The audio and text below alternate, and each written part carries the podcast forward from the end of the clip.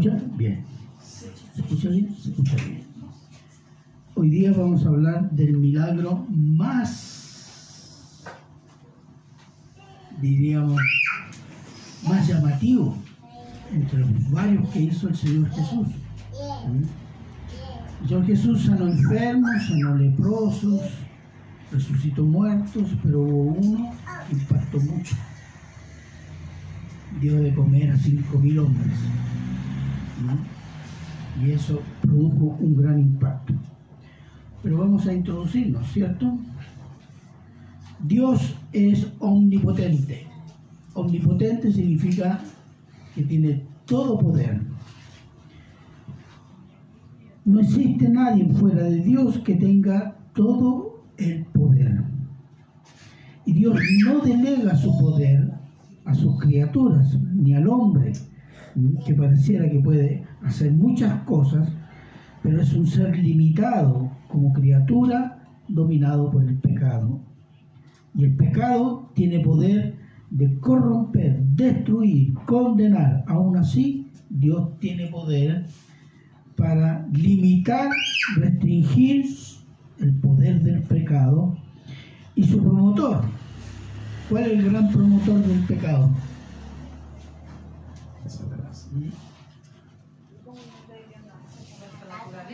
¿Ah?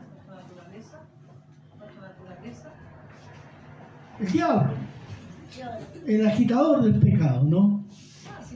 El diablo, la carne, el mundo. El ser humano no conoce la omnipotencia de Dios. Y cuando la ve, o algo de ello, no la reconoce. Y cuando la reconoce, la trata de utilizar para propósitos carnales.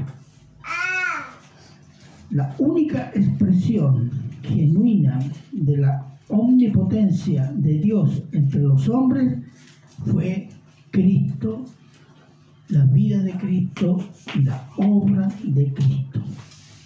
Y sobre todo sus milagros, que demostraron que Cristo es Dios, que tiene poder sobre los demonios, sobre las enfermedades, sobre el pecado, sobre la muerte, sobre la naturaleza, sobre los elementos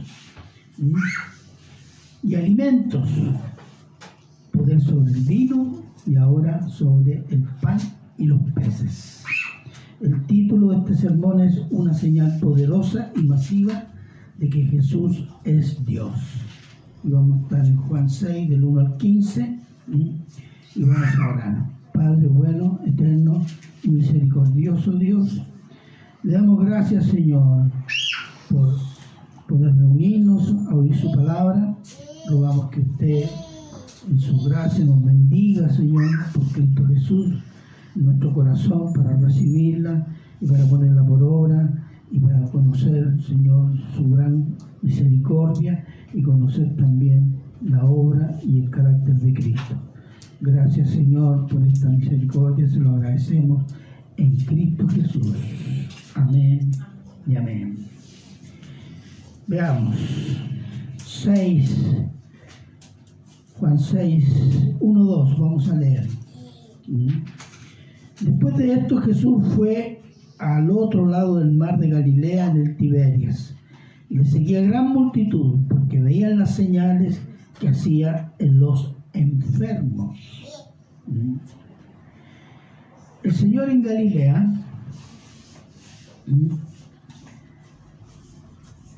llegó a Galilea después de estar donde, capítulo 5, los eventos se desarrollan en Judea y en Jerusalén.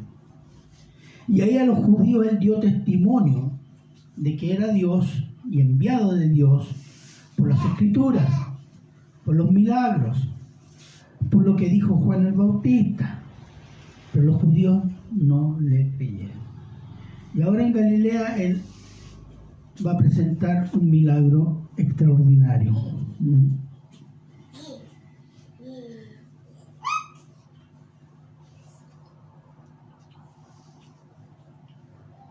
Ahora, déjeme encontrarme con el texto. No vieron a Cristo como el Salvador del pecado, no vieron a Cristo en la ley y no vieron a Cristo en los profetas. En Galilea, Se me cae. En, en Galilea le estaba siguiendo una gran multitud.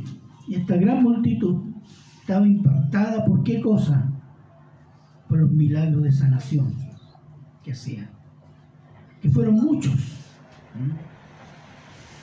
Entonces, mientras hacía un milagro, llegaba gente con sus enfermos o gente enferma.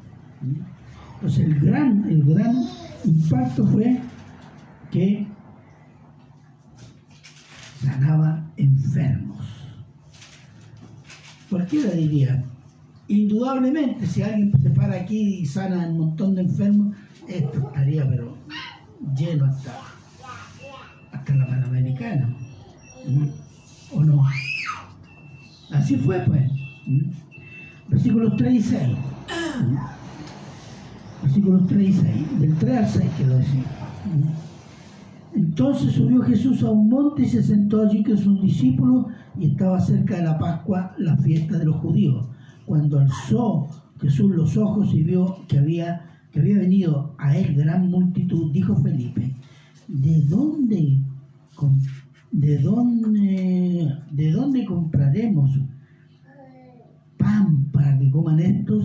Pero esto decía para probarle, porque él sabía lo que había de hacer. Aquí hay algo que tenemos que entender. Primero, hay una necesidad y una ocasión para una prueba. Ahora, Jesús sube al monte y se sentó con sus discípulos. Ahora, en la Biblia varias veces el Señor Jesús sube al monte. ¿A qué subía al monte? Yo sé que algunas iglesias van siempre a, a los cerros a orar, como el Señor Jesús. Pero ¿por qué iba al monte? Mire, en Lucas 6.12, ¿m? Lucas 6.12, le leo yo lo que dice.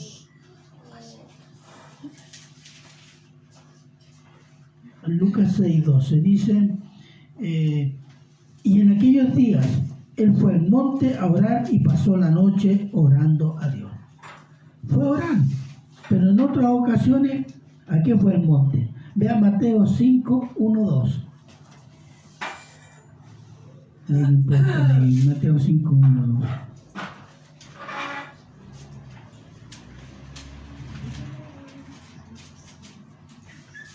¿Qué dice?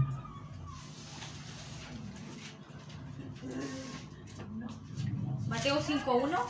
5, 1, 2. Amén. Viendo la multitud, subió al monte y sentándose vinieron a él sus discípulos y abriendo su boca les enseñaba diciendo, ¿Por qué? Hay dos razones. Una, iba al monte a orar. ¿Sabe por qué? Porque no había nadie. Y podía orar tranquilo. ¿Mm? Y podía estar el tiempo que quería sin que nadie interfiriera y le viniera a pedir algo. Y la otra razón de predicar a una multitud desde un monte es porque la voz llega más lejos cuando uno está en altura. Entonces que no había esto. No había amplificadores. ¿Sabes qué le hacían de amplificadores los discípulos? Él iba hablando y los discípulos a los más lejos le iban repitiendo lo que Jesús decía. ¿Mm? Entonces, esa es la razón para subir al monte. No es porque está más cerquita del cielo, no. ¿Mm? Porque Jesús también oraba en el desierto. Y Marcos lo dice. ¿eh? Marcos 1.35. ¿Mm? Cuando dice, eh, levantándose muy de mañana, siendo muy oscuro, salió y se fue a un lugar desierto y allí oraba. No dice si era el desierto, no dice si era una montaña, pero buscaba un lugar aislado. Podía ser cualquiera. El monte era preferible porque más seguro que nadie lo iba a molestar. Entonces, la fiesta de Pascua estaba por celebrarse. La Pascua es la salida, salida significa la palabra Pascua, o Pesaj, como dicen los hebreos. La salida, la salida de Egipto. Estaba cerca y las expectativas sobre el Señor Jesús crecían y crecían. Y las multitudes lo seguían desesperadamente. Miren, veamos Marcos 6,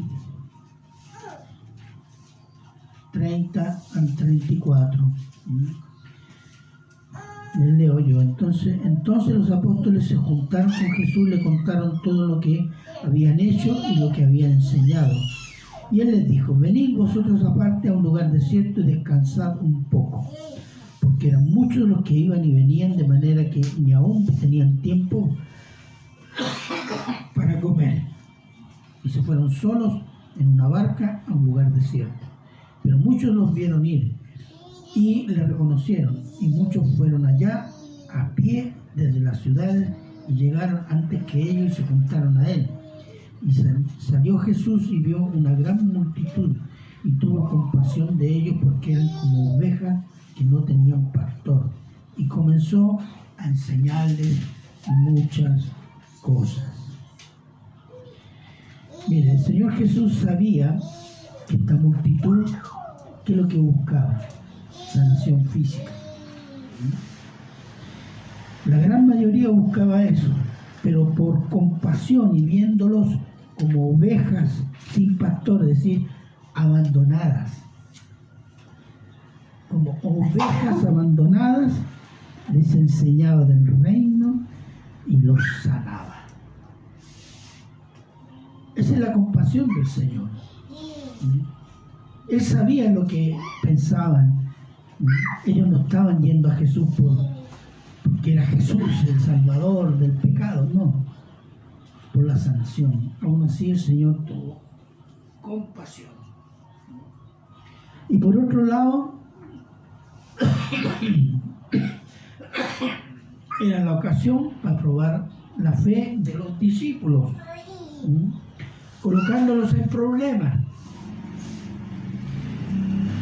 ¿Dónde compraremos pan para todos estos? Estaban en un lugar desierto. ¿Y cuánto dinero podían tener? No mucho. ¿Y cuál era la prueba? La respuesta de fe de los discípulos en Cristo como Dios. Eso es lo que quería eh, que ellos entendieran. Y quería que ellos entendieran cómo estaba su corazón respecto a Cristo. Porque Cristo lo sabía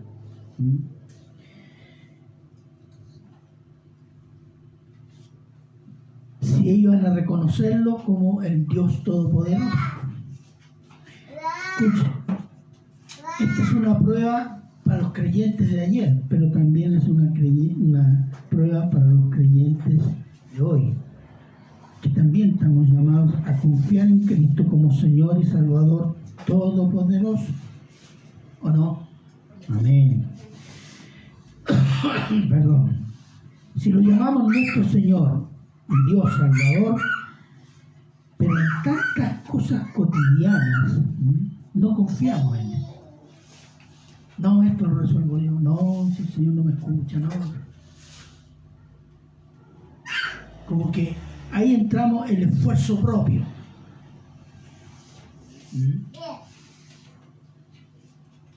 ¿Y qué significa eso? No confiamos en el Señor, no nos sometimos porque el Señor no sé, pues no, me concede, no sé qué es lo que está pidiendo.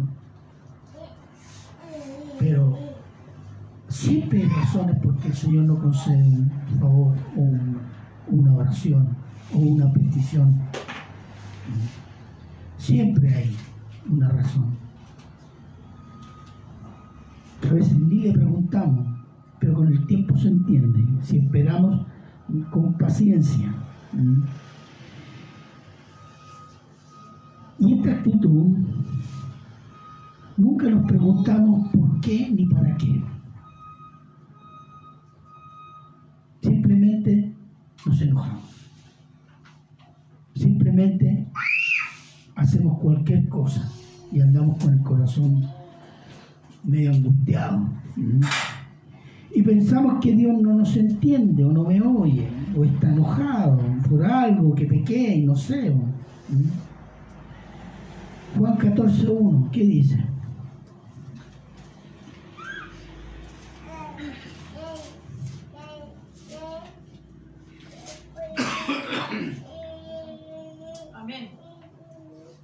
¿Qué No se turbe vuestro corazón. Creéis en Dios, creed también en mí. Ante la inminente crucifixión del Señor, los discípulos están consternados, confundidos, perturbados, ¿Mm? porque las cosas no están saliendo como ellos creían que tenían que salir. Pero el Señor, ¿qué les dice? Creen en Dios, crean en mí también. Crean. Confíen. Y en su tribulación ellos confiaron, pero no significa que no, no estaban preocupados, estaban preocupados, pero decidieron confiar. Entonces, si confían en Dios, confíen también en mí. A pesar de la crisis, esperaron y su esperanza fue recompensada. ¿Cómo? Vieron al Mesías resucitado. Vieron al Mesías resucitado. A pesar de que Jesús se lo había dicho varias veces, al tercer día el Hijo del Hombre debe... Mi garganta debe resucitar. El Hijo del Hombre debe resucitar. Pero ellos no entendieron ni escucharon. Se los locos, ¿cómo puede ser que va a resucitar? No, está aquí. No le entraba. ¿Mm? Pero esta vez le entró. La crisis, y aún eh, en crisis esperando, hubo recompensa.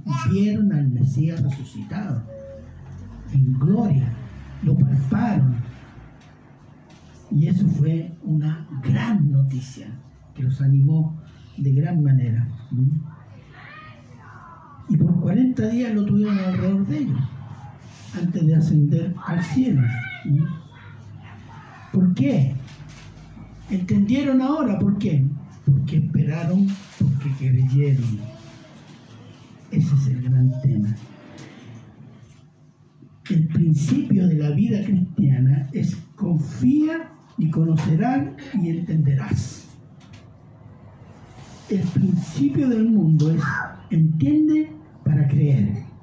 Pero nuestro entendimiento sin Dios es limitado a las cosas de este mundo terrenal.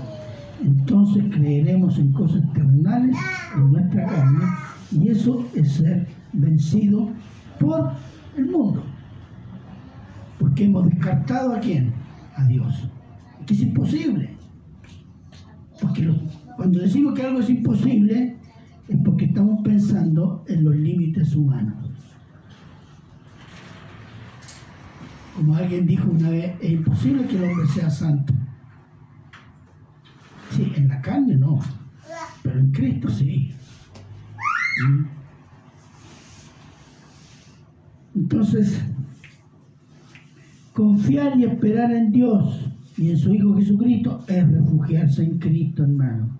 Nuestro refugio es Cristo. ¿Qué significa que el refugio es Cristo? Es que estamos en Cristo. Confiamos en Cristo y hacemos lo que Cristo nos manda hacer en todas circunstancias. ¿Mm?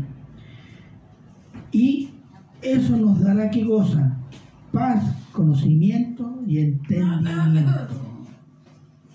Porque ese es el principio de la vida cristiana.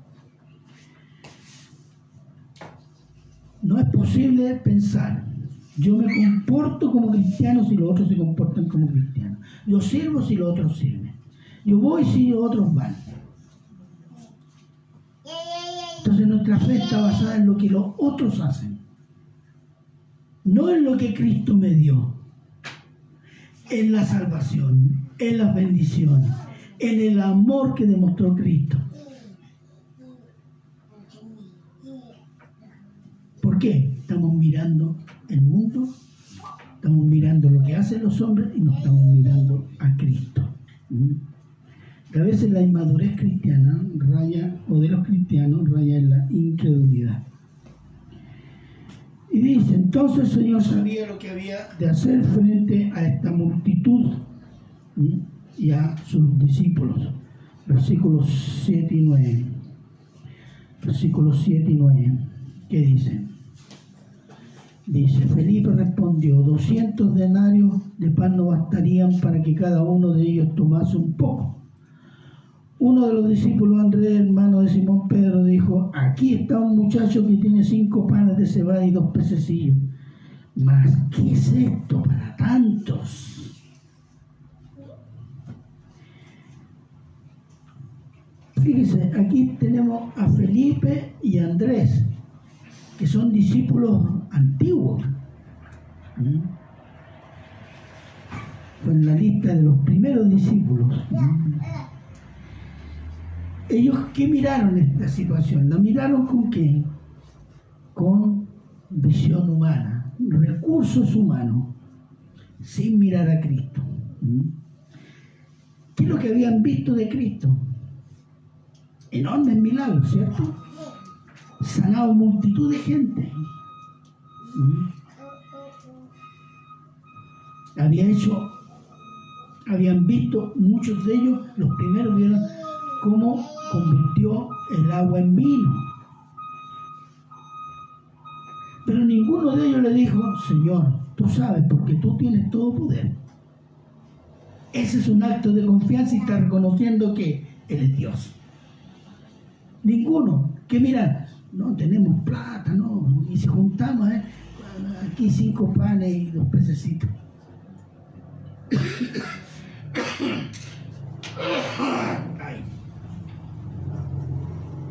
¿Se fijan? Y es lo que hacemos nosotros a veces.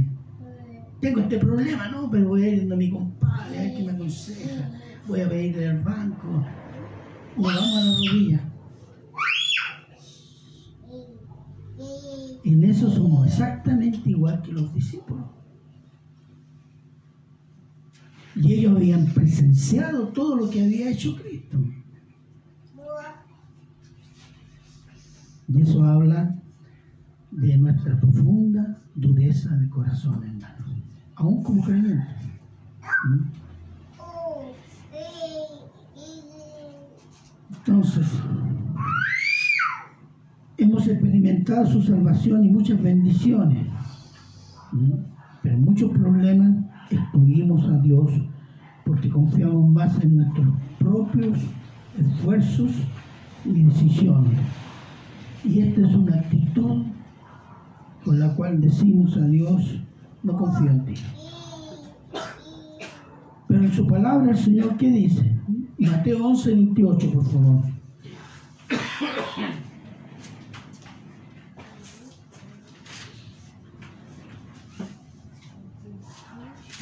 Mateo 11, 28, ¿qué dice? Amén. Venid a mí todos los que estéis, estáis trabajados y cargados, y yo os haré descansar.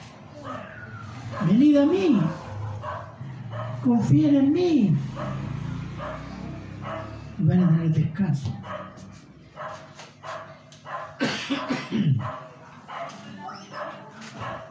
Ese es el llamado constante que hace el Señor Jesús a los creyentes. Confíen en mí.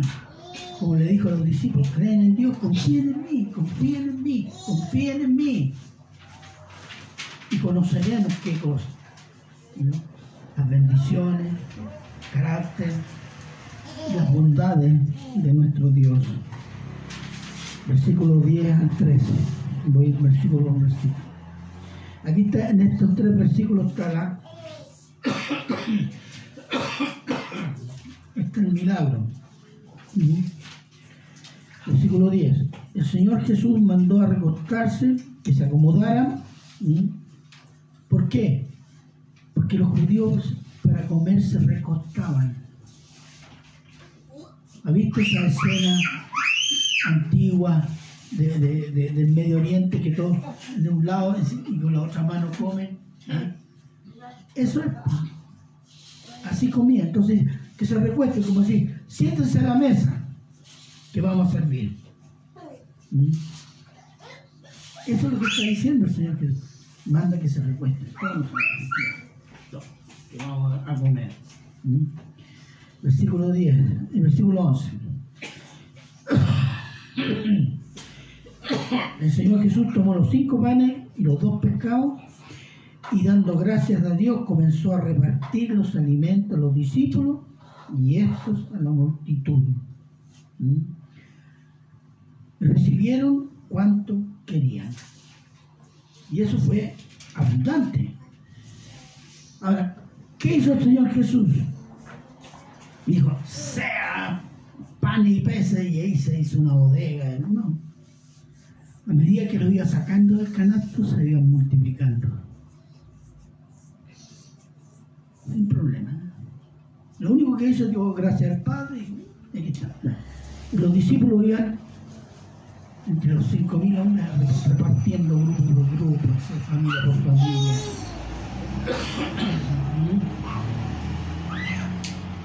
Es lo mismo que cuando convirtió el agua en vino. ¿Qué dijo el Señor Jesús? No dijo nada. Dijo cuando llénenlas de agua. Mientras llenaban de agua, se iban convirtiendo en vino. Cuando terminaron, prueban. Estaba convertido en vino. ¿Y qué hizo? Hubo un aparataje que dijo, ¡ay, gloria a Dios! Y se convierte. Nada. No hubo música, ta, ta, ta, ta, ta, ta, aquí se convierte. Tampoco hablaron en lengua. En, un modo muy sencillo. Y eso habla del poder de Dios. El poder de Dios. Versículo 12. Y una vez que se saciaron los cinco mil hombres y acompañantes posiblemente, el Señor mandó a recoger los pedazos para que no se pierda nada. Y aquí hay algo, el hecho de recibir en abundancia no nos da el derecho a desperdiciar. No, sino que guardar para compartir con otros. Así como Dios nos comparte sus bendiciones espirituales y materiales por gracia. Por gracia debemos dar. ¿Mm? Amén. Amén. Amén. Versículo 13. Llenaron 12 cestas. Las cestas eran unas canastas de viaje donde el viajero llevaba sus alimentos. ¿Mm? No eran muy grandes, era una bolsa. ¿Mm? Llenaron cuánto? 12 cestas, con lo que sobró de todo lo que comieron, ¿m? De los cinco mil que comieron de los cinco panes y los dos peces. ¿Y para quién iban a estos 12 cestas? Para los discípulos. Porque los discípulos se dedicaron a qué?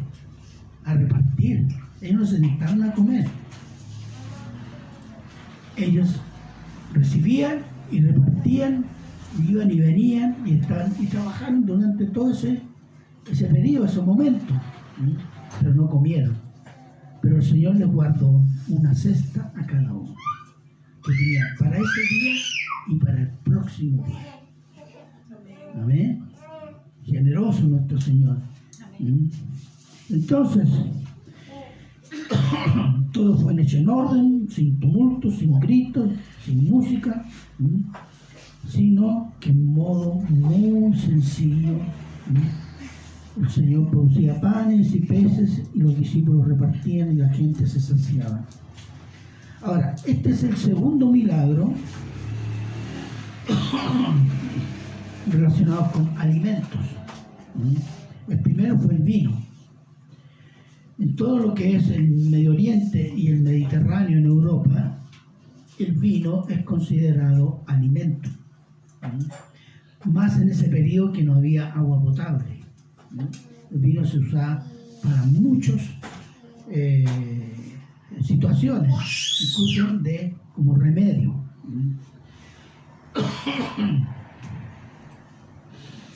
Entonces, Salmo 33, 9.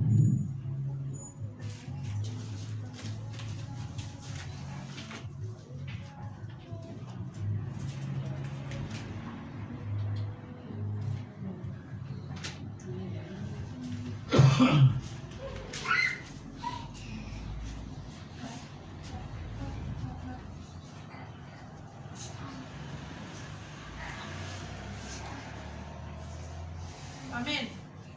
Porque Él dijo y fue hecho. Él mandó y existió. Amén. Así fue. ¿Qué dijo a Lázaro? Lázaro, levántate. Y se levantó Lázaro. El Señor Jesús en Mateo 8:3, hay un leproso que se acerca a él y le dice, ¿qué quieres de mí? Quiero que me limpies. Y Jesús lo tocó y le dijo, quiero, sé limpio. Y fue limpio. Amén. Ahora, el Señor Jesús es el proveedor para su pueblo y Él tiene poder para alimentar abundantemente en lo espiritual y en lo material. Dios sabe lo que necesitamos, pero nos lleva a pedirlo humildemente. ¿Para qué? Para que entendamos nuestra debilidad y su gran poder y misericordia. El hombre a veces no entiende su debilidad, porque la soberbia nos cierra el entendimiento de que somos débiles e impotentes. ¿Mm? Veamos Mateo 6, del 9 al 13.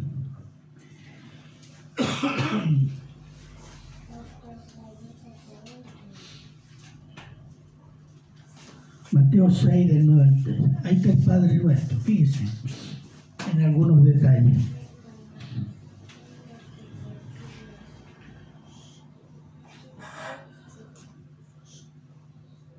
Mateo 6, del 9 al 13. ¿Quién lo tiene?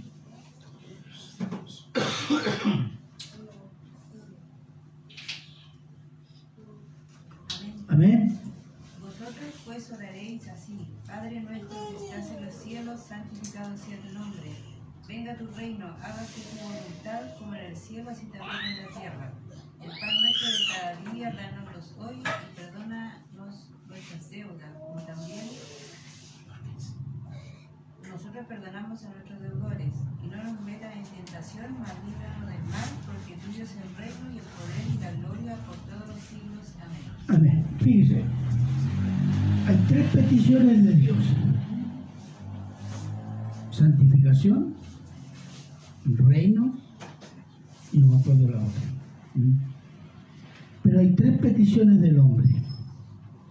Pan, alimento para el cuerpo. ¿Mm? Después está el perdón. Y después está la protección. ¿Se fija? Dios no nos desampara en lo que necesitamos. Él sabe que necesitamos comer. Él sabe que necesitamos abrigo. Pero ¿qué quiere? Reconoce que tú necesitas eso. Reconoce que puedes obtenerlo por mi poder. El hombre cuando descarta a Dios puede obtener alguna de esas cosas. ¿Mm? Pero no obtiene perdón de pecado ni protección. Y los alimentos se pueden acabar. La condición necesaria para obtener alimentos se puede acabar. Entonces, y esta es una eh, provisión que Dios hace, material y espiritual. Quiero contarles dos casos. Porque dice, va, pero eso es del Antiguo Testamento, que Jesús en el tiempo, hay gente que dice, eh, no sé, porque los milagros parece que fueron todos del Antiguo Testamento, ¿sí? Pero hubo milagros después, en el Nuevo Testamento, sí. Ah, pero que pertenecía a la ley. Bueno, también hubieron después otros milagros. Yo le voy a contar dos milagros. ¿Mm? George Mueller, un predicador y pastor de origen alemán, pero que vivió en Inglaterra, siglo XIX. Él era, llegó a ser un hombre de oración. Él fundó una organización de refugios para huérfanos que llegó a tener unos 10.000 a 12.000 huérfanos. Y creó escuelas para niños huérfanos que ofrecían educación cristiana, eran educados con la Biblia a más de 120 mil niños. Estamos hablando de Inglaterra del siglo XIX. Hoy en Inglaterra son 60, 80 millones de habitantes.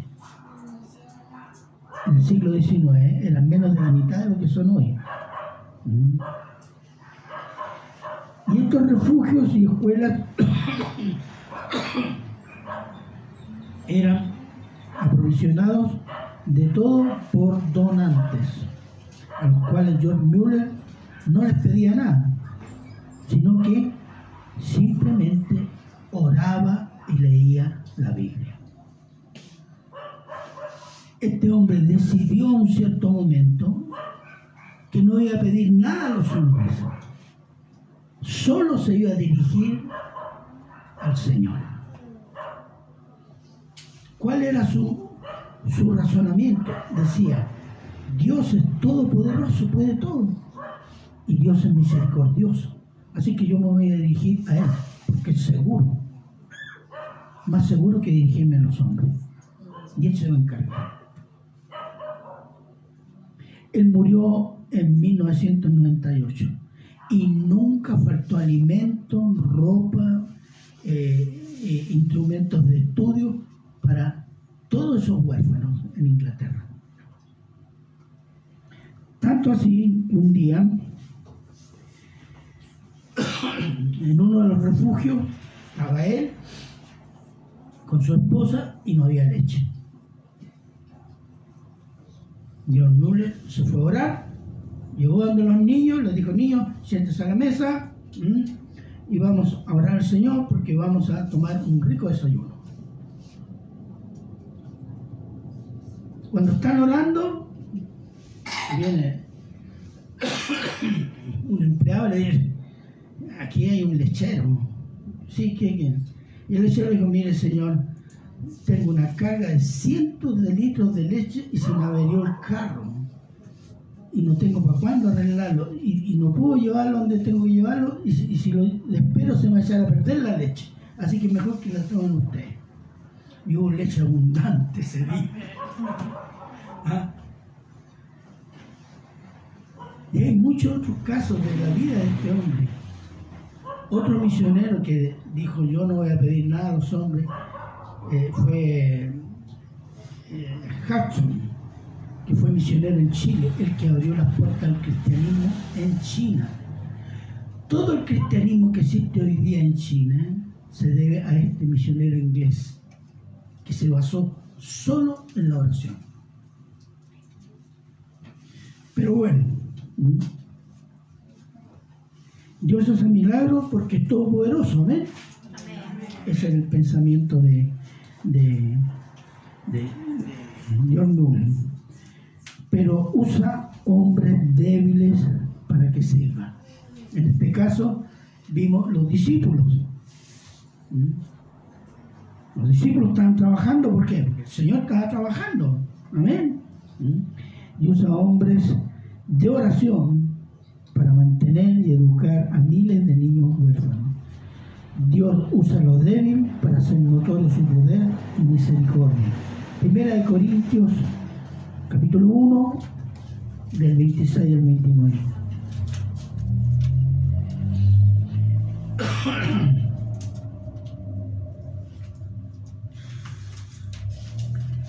Primera de Corintios, capítulo 1, del 26 al 29.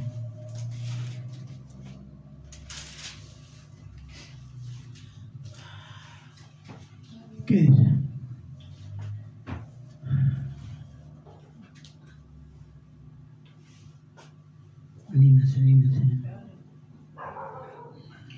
Pues mirad, hermanos, vuestra vocación, que no sois muchos sabios según la carne, ni muchos poderosos, ni muchos nobles, sino que lo necio del mundo escogió Dios para avergonzar a los sabios, y lo débil del mundo escogió Dios para avergonzar a los fuertes. Y lo vil del mundo y lo menospreciado escogió Dios, y lo que no es para deshacer lo que es, a fin de que nadie se jacte en su presencia. Exactamente. Pero cuando esos débiles, esos débiles para la sociedad, esos impotentes, esos que no tienen poder, confían en Dios y en su Hijo Jesucristo y son fieles de corazón, Dios se glorifica ante un mundo incrédulo y altanero y exalta a estos hijos de Dios. El caso de John eh, es un caso extraordinario porque demostró una presencia del poder de Dios en el siglo XIX, en la Inglaterra industrializada, cómo estaba obrando Dios. Y para eso usó un hombre que dedicó su vida a la oración y a la palabra de Dios. Imagínense si varios hicieran eso. ¿Cómo estaría este mundo?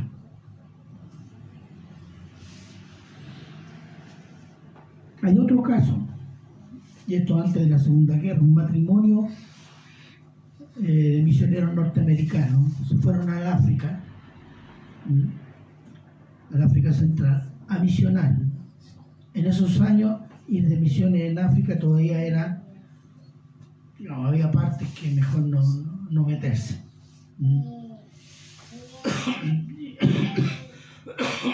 Y tenían una niña pequeña, como de unos 3 o 4 años. Llegaron ahí y se hicieron, eh, donde se instalaron, había una familia y en la familia había un niño. Y al niño le enseñaron inglés. Entonces el niño le ayudaba para traducir. ¿Mm? Para comunicarse con, con, la demás gente de ahí de alrededor, las otras aldeas, etc. Y el niño acompañaba a ellos. Pasaron como dos años y nadie se convertía. Ellos tenían una, una clase de niños, eso sí. Pero de los adultos nada. Al final se frustraron y además empezaron a, a ponerle límites en el envío de dinero, si no hay resultados, etcétera, etcétera. Así que muy amargados decidieron volver a Estados Unidos. Y ellos, sobre todo el varón, un poco se enojó con Dios. Asistían a una iglesia y un tiempo no asistió, un tiempo anduvo dándole al, al, al whisky. Y después se reconcilió, pero siempre tenía esta amargura en su corazón. Y pasaron los años y hubo un convenio, una, una reunión, un convenio grande de iglesias africanas, donde fueron invitadas varias iglesias norteamericanas que habían tenido misioneros en, en África. Y fue la hija del matrimonio, que ya era una mujer adulta. Y cuando llega, le presentan al encargado, al hombre que era el coordinador de toda esa iglesia, y ese coordinador era el niño que los misioneros habían educado en inglés y les traducía. Cuando el matrimonio se fue, le dejaron toda la literatura este niño, este niño se dedicó a leerla por años y cuando era adolescente se puso a predicar. Y plantó iglesias. La mayoría de las iglesias que estaban ahí la había plantado él. Entonces a veces, ¿qué pensamos? ¿Que nuestro trabajo es inútil? No, no. A pesar de que ellos lo hicieron y después se frustraron. Pero el Señor tomó ese fruto y lo hizo crecer. ¿En quién? En un niño que predicó, plantó el Evangelio y ya como un hombre era un líder espiritual. No sabemos lo que va a hacer el Señor con nuestros niños. No sabemos ni siquiera lo que va a hacer el Señor este otro año con alguno de nosotros, hermano.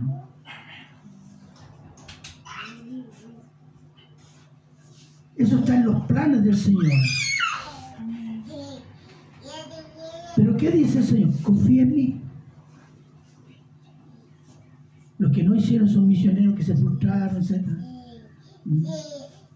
Pero dejaron un fruto. Y el Señor lo hizo crecer. Hermano, nosotros no tenemos idea cómo está obrando el Señor en esta iglesia, pero está obrando. No lo miremos con los ojos del mundo, los ojos de la carne. Busque la mirada de Cristo. Y no podemos tener la mirada de Cristo si no estamos leyendo las Escrituras. Porque ahí está la mente de Cristo, hermanos. Si alguno piensa que después de la salvación y venir a la iglesia se acabó todo, no. ¿Qué planes puede tener el Señor para usted, para usted, usted, hermano? No tengo idea. Pero confiamos que el Señor nos va a usar para su gloria. Amén. ¿Está orando por eso? No. Entonces es el problema.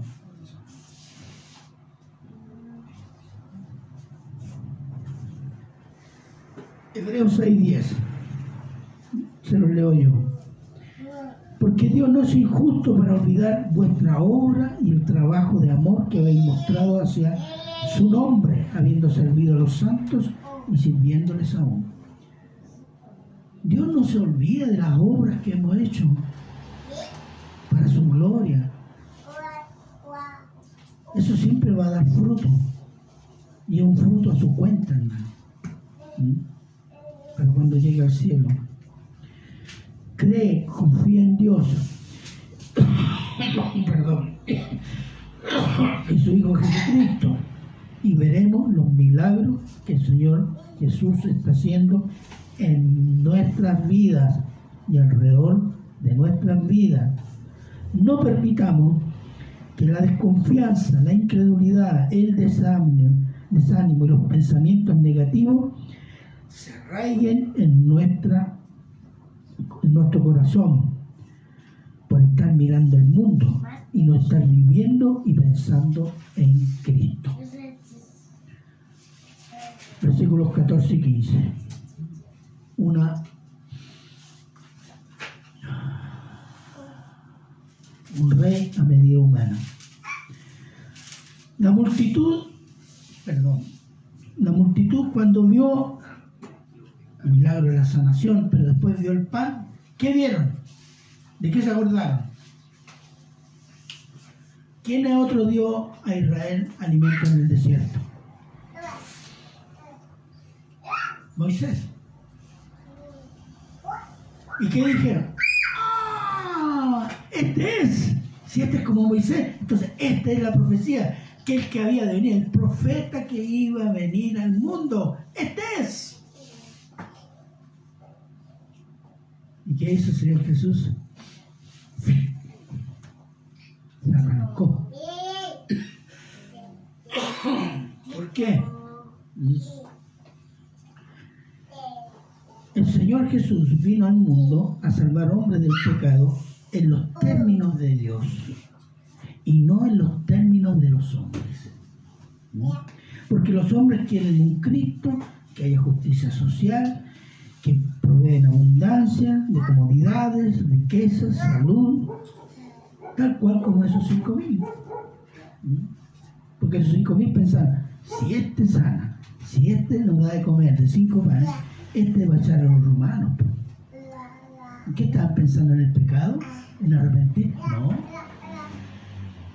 ¿Y quien tiene un Cristo falso está pensando en arrepentirse, en la santidad? No. Es que Dios me bendiga, que me dé esto, que me dé otro, y llenarme de bendiciones por todos lados.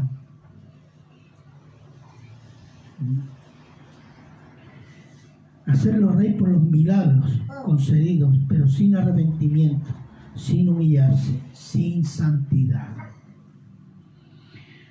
Un Cristo hecho a la imagen y semejanza de hombres caídos, pero Cristo es Dios hecho hombre para revelar el carácter y la voluntad de Dios.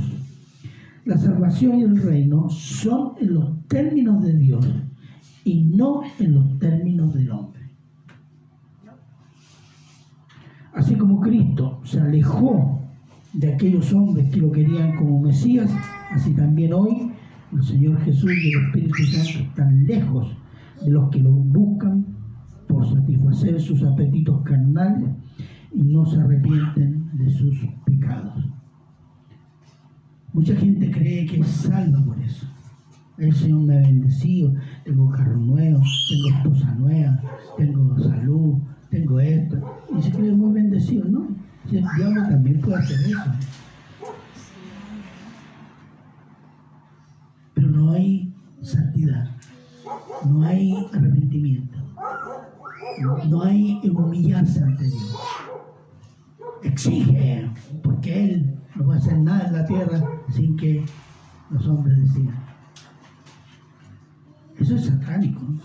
derechamente. ¿no? Entonces, vamos a concluir con Juan 14, 23, por favor.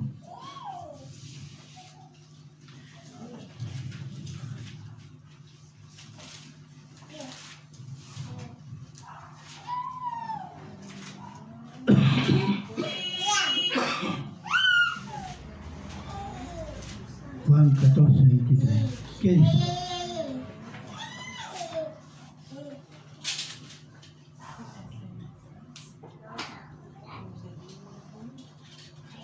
Amén.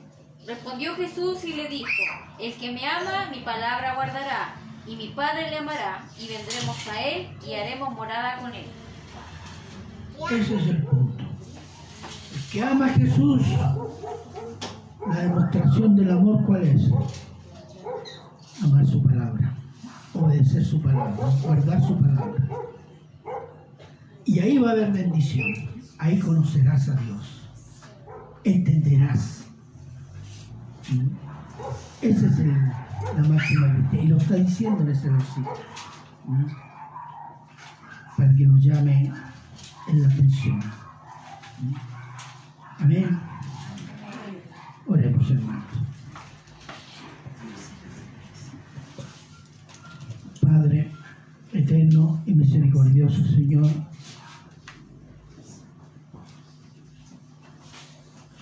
solo todos nosotros acá, los que estamos, los que hacen parte de la iglesia en alguna manera, tenemos que pedirle perdón, porque no siempre hemos confiado en su provisión.